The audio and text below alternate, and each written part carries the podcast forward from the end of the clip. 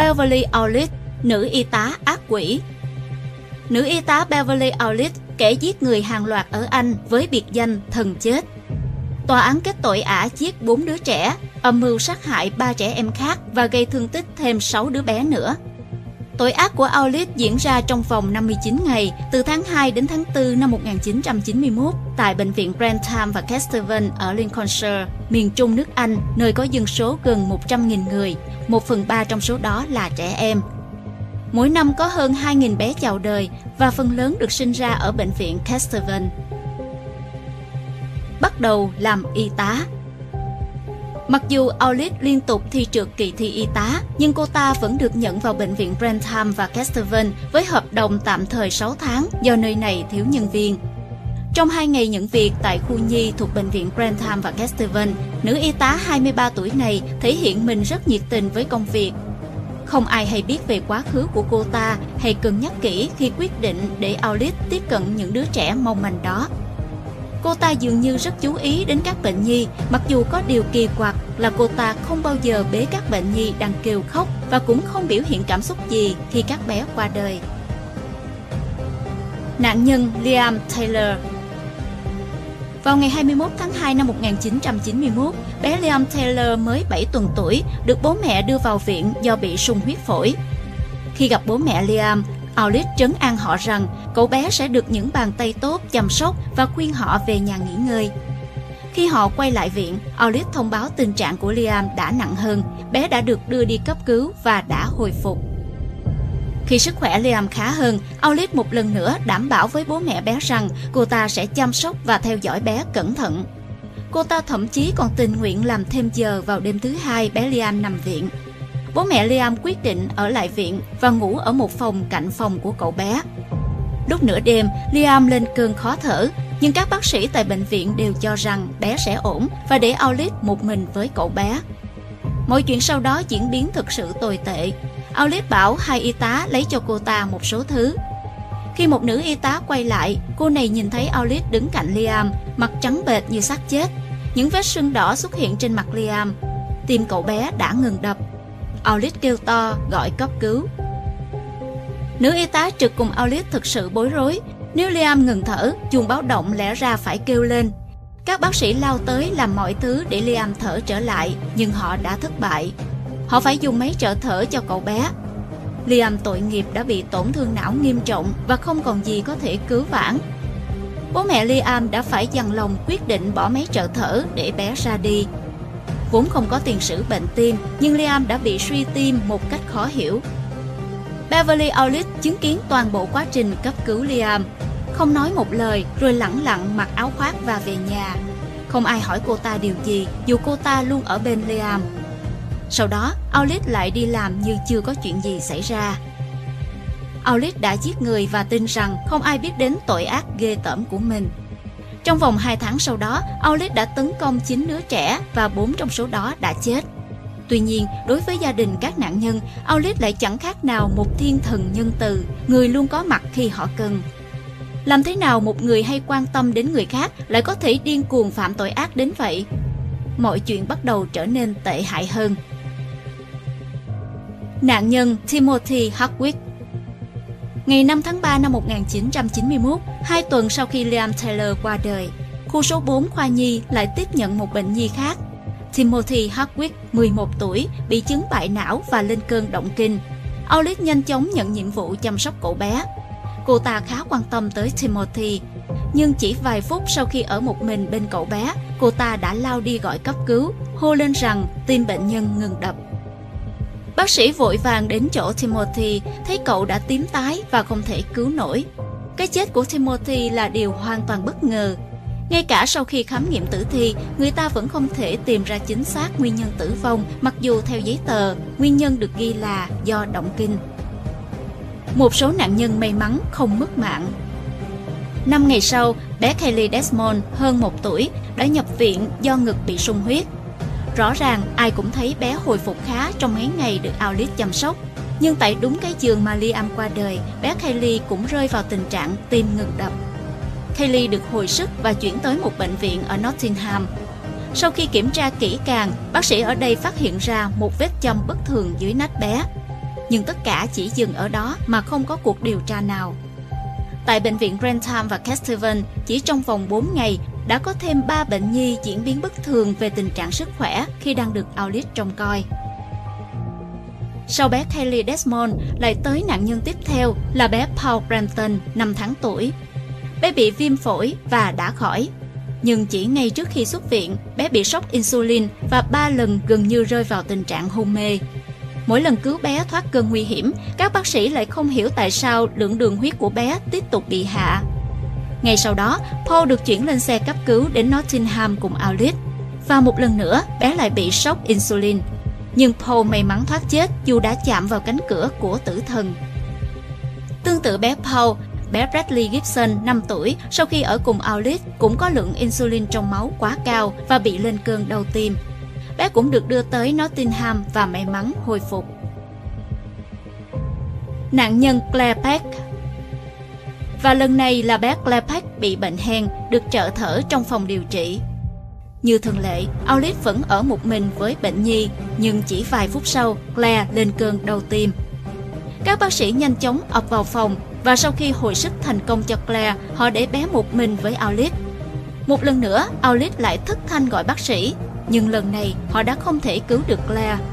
Khi bé tắt thở, một bác sĩ nói, điều này lẽ ra không bao giờ xảy ra. Nghi ngờ, điều tra và bắt giữ Đến lúc này, các bác sĩ tại bệnh viện bắt đầu nghi ngờ rằng có gì đó không ổn. Tại sao lại có quá nhiều bệnh nhi chết hoặc rơi vào tình trạng tính mạng bị đe dọa chỉ trong một thời gian ngắn như vậy? Và điều quan trọng là các bệnh nhi đều do cùng một y tá chăm sóc. Họ tiến hành khám nghiệm tử thi của Claire và kết quả là Claire tử vong do nguyên nhân tự nhiên. Tuy nhiên, bệnh viện đã mở cuộc điều tra về số bệnh nhi gặp tình trạng tim ngừng đập cao bất thường ở khu số 4 khoa nhi trong suốt 2 tháng qua. Họ kiểm tra xem có virus trong không khí không, nhưng không tìm thấy gì. Xét nghiệm cho thấy có một lượng kali cao bất thường trong máu nạn nhân cuối cùng, khiến cuộc điều tra trở nên cấp bách hơn Tuy nhiên, mãi đến ngày 2 tháng 5 năm 1991, bệnh viện mới gọi cảnh sát vào cuộc. Cảnh sát đã khai quật xác Claire để xét nghiệm thêm và phát hiện dấu vết thuốc gây tê trong các mô, một chất được dùng trong trường hợp tim bị ngừng đập nhưng chỉ dùng với người lớn. Sĩ quan cảnh sát Stuart Clifton cho rằng có bàn tay kẻ sát nhân ở bệnh viện. Ông kiểm tra các trường hợp khác và phát hiện nhiều bé có lượng insulin cao bất thường trong cơ thể, Ông cũng biết rằng chính y tá Aulit là người báo tủ lạnh chứa insulin bị mất chìa khóa. Ông đã kiểm tra mọi thông tin, trò chuyện với bố mẹ các nạn nhân và lắp camera an ninh ở khu vực số 4. Trong khi rà soát nhật ký chăm sóc bệnh nhi hàng ngày của bệnh viện, các thám tử phát hiện một số trang bị mất. Đó chính là những trang tương ứng với thời gian bé Paul Crampton vào khu vực số 4. Thấy khả nghi, họ tiếp tục xem xét 25 trang ghi lại nhật ký chăm sóc 13 bệnh nhi trong đó 4 bệnh nhi đã tử vong để tìm kiếm manh mối. Điểm chung của các trang hiện ra rõ ràng, Beverly Aulit là người duy nhất có mặt trong lịch chăm sóc tất cả 13 bệnh nhi. Và ngày 21 tháng 5 năm 1991, nữ y tá tử thần đã bị bắt. Aulit phủ nhận dính líu vào các vụ giết hại và làm bị thương 13 bệnh nhi. Cô ta khăng khăng chỉ làm mỗi việc là chăm sóc các bé. Cô ta không tỏ thái độ hồi hộp khi bị thẩm vấn Tuy nhiên, khi lục soát nhà của Aulit, cảnh sát phát hiện một số trang ghi chép lịch chăm sóc bệnh nhi bị mất. Aulis được bảo lãnh nhưng sau đó đã bị bắt lại và đưa ra xét xử với cáo buộc giết 4 bệnh nhi và 22 tội danh cố ý giết người và gây thương tích nghiêm trọng. Phiên tòa xét xử Thiên thần báo tử đặc biệt thu hút dư luận Anh. Hơn 200 phóng viên đã đăng ký dự phiên tòa, 4 bộ phim tài liệu, 3 cuốn sách và vô số bài viết xoáy sâu vào vụ việc trong những ngày Aulit còn đang bị điều tra, phóng viên báo lá cải đã tìm mọi cách để săn tin về vụ giết người hàng loạt đặc biệt nghiêm trọng này.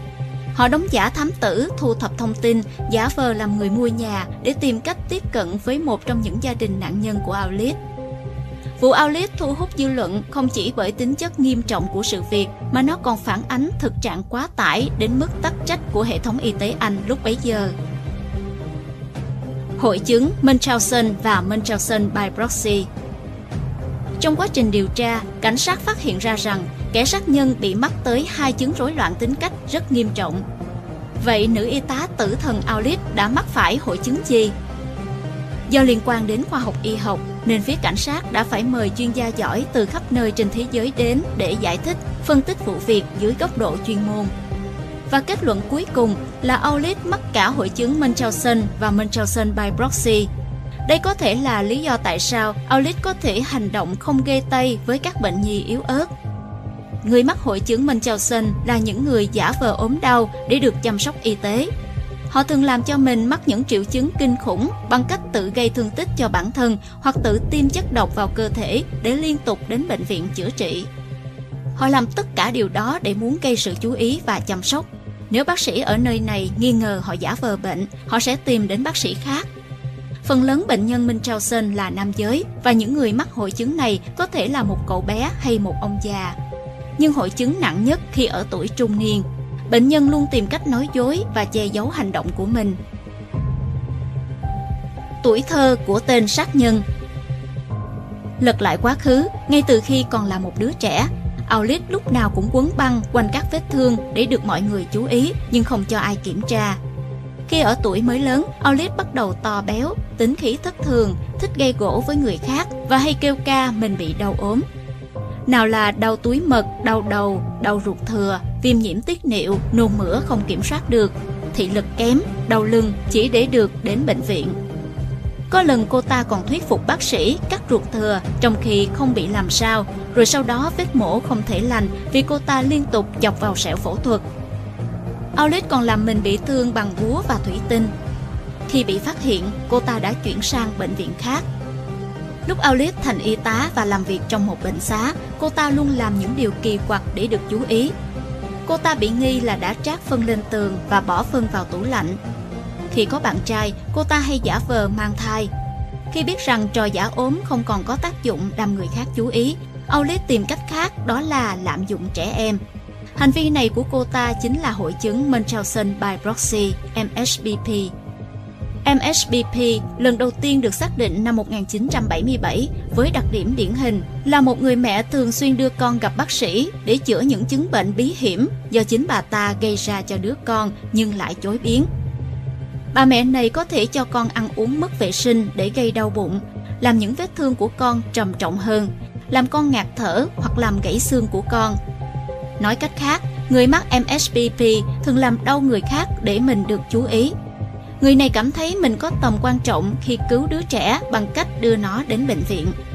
Nếu đứa trẻ vẫn đau ốm, họ sẽ yên tâm, còn nếu đứa trẻ hồi phục, họ sẽ nổi giận những bác sĩ tâm thần học đến thăm và tiếp xúc với Alice trong tù đều cho rằng cô ta bị hai hội chứng nói trên. Tuy nhiên, không ai có thể khiến Alice thừa nhận những gì cô ta đã làm. Khi chờ phiên tòa xét xử, cô ta lại mắc một chứng rối loạn tâm lý khác là nhịn ăn thường xuyên do sợ béo, hậu quả là sụt cân nhanh chóng. Sau vô số lần trì hoãn vì những căn bệnh quái gở của Alice, cuối cùng thì phiên tòa xét xử cũng diễn ra. Bồi thẩm đoàn chỉ rõ vai trò của Aulit trong từng trường hợp. Cô ta bị cáo buộc làm bệnh nhi thiếu oxy bằng cách làm bệnh nhi nghẹt thở hoặc can thiệp vào máy tiếp oxy. Phiên tòa Tại phiên tòa, chuyên gia nhi khoa Roy Meadow đã giải thích về hai triệu chứng Munchausen và MSBP, rồi kết luận Aulit có cả hai triệu chứng trên. Với kinh nghiệm của mình, ông Meadow cho rằng những người như Aulit là không thể cứu chữa và là một mối nguy hiểm rõ ràng đối với người khác. Cuối cùng Aulit cũng chịu thừa nhận gây ra 3 vụ giết người và 6 vụ tấn công. Ngày 24 tháng 5 năm 1993, Aulit bị kết án 13 năm tù giam vì tội giết người và cố ý giết người. Trân trọng cảm ơn quý khán thính giả đã theo dõi. Subscribe, ấn chuông đăng ký để cập nhật những video mới nhất like, share, chia sẻ tới nhiều người hơn. Comment những suy nghĩ, ý kiến, bình luận của bạn hay những gợi ý, đóng góp để chúng tôi được hoàn thiện hơn. Độc Thám TV, hai ngày một số vào lúc 21 giờ. Nguồn tham khảo và tổng hợp từ Internet.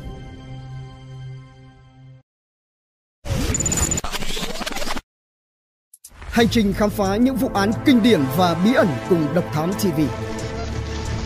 Những quần khúc chưa lời giải những âm mưu chưa từng hé lộ, những sự thật đang bị che giấu tất cả sẽ có tại Độc Thám TV.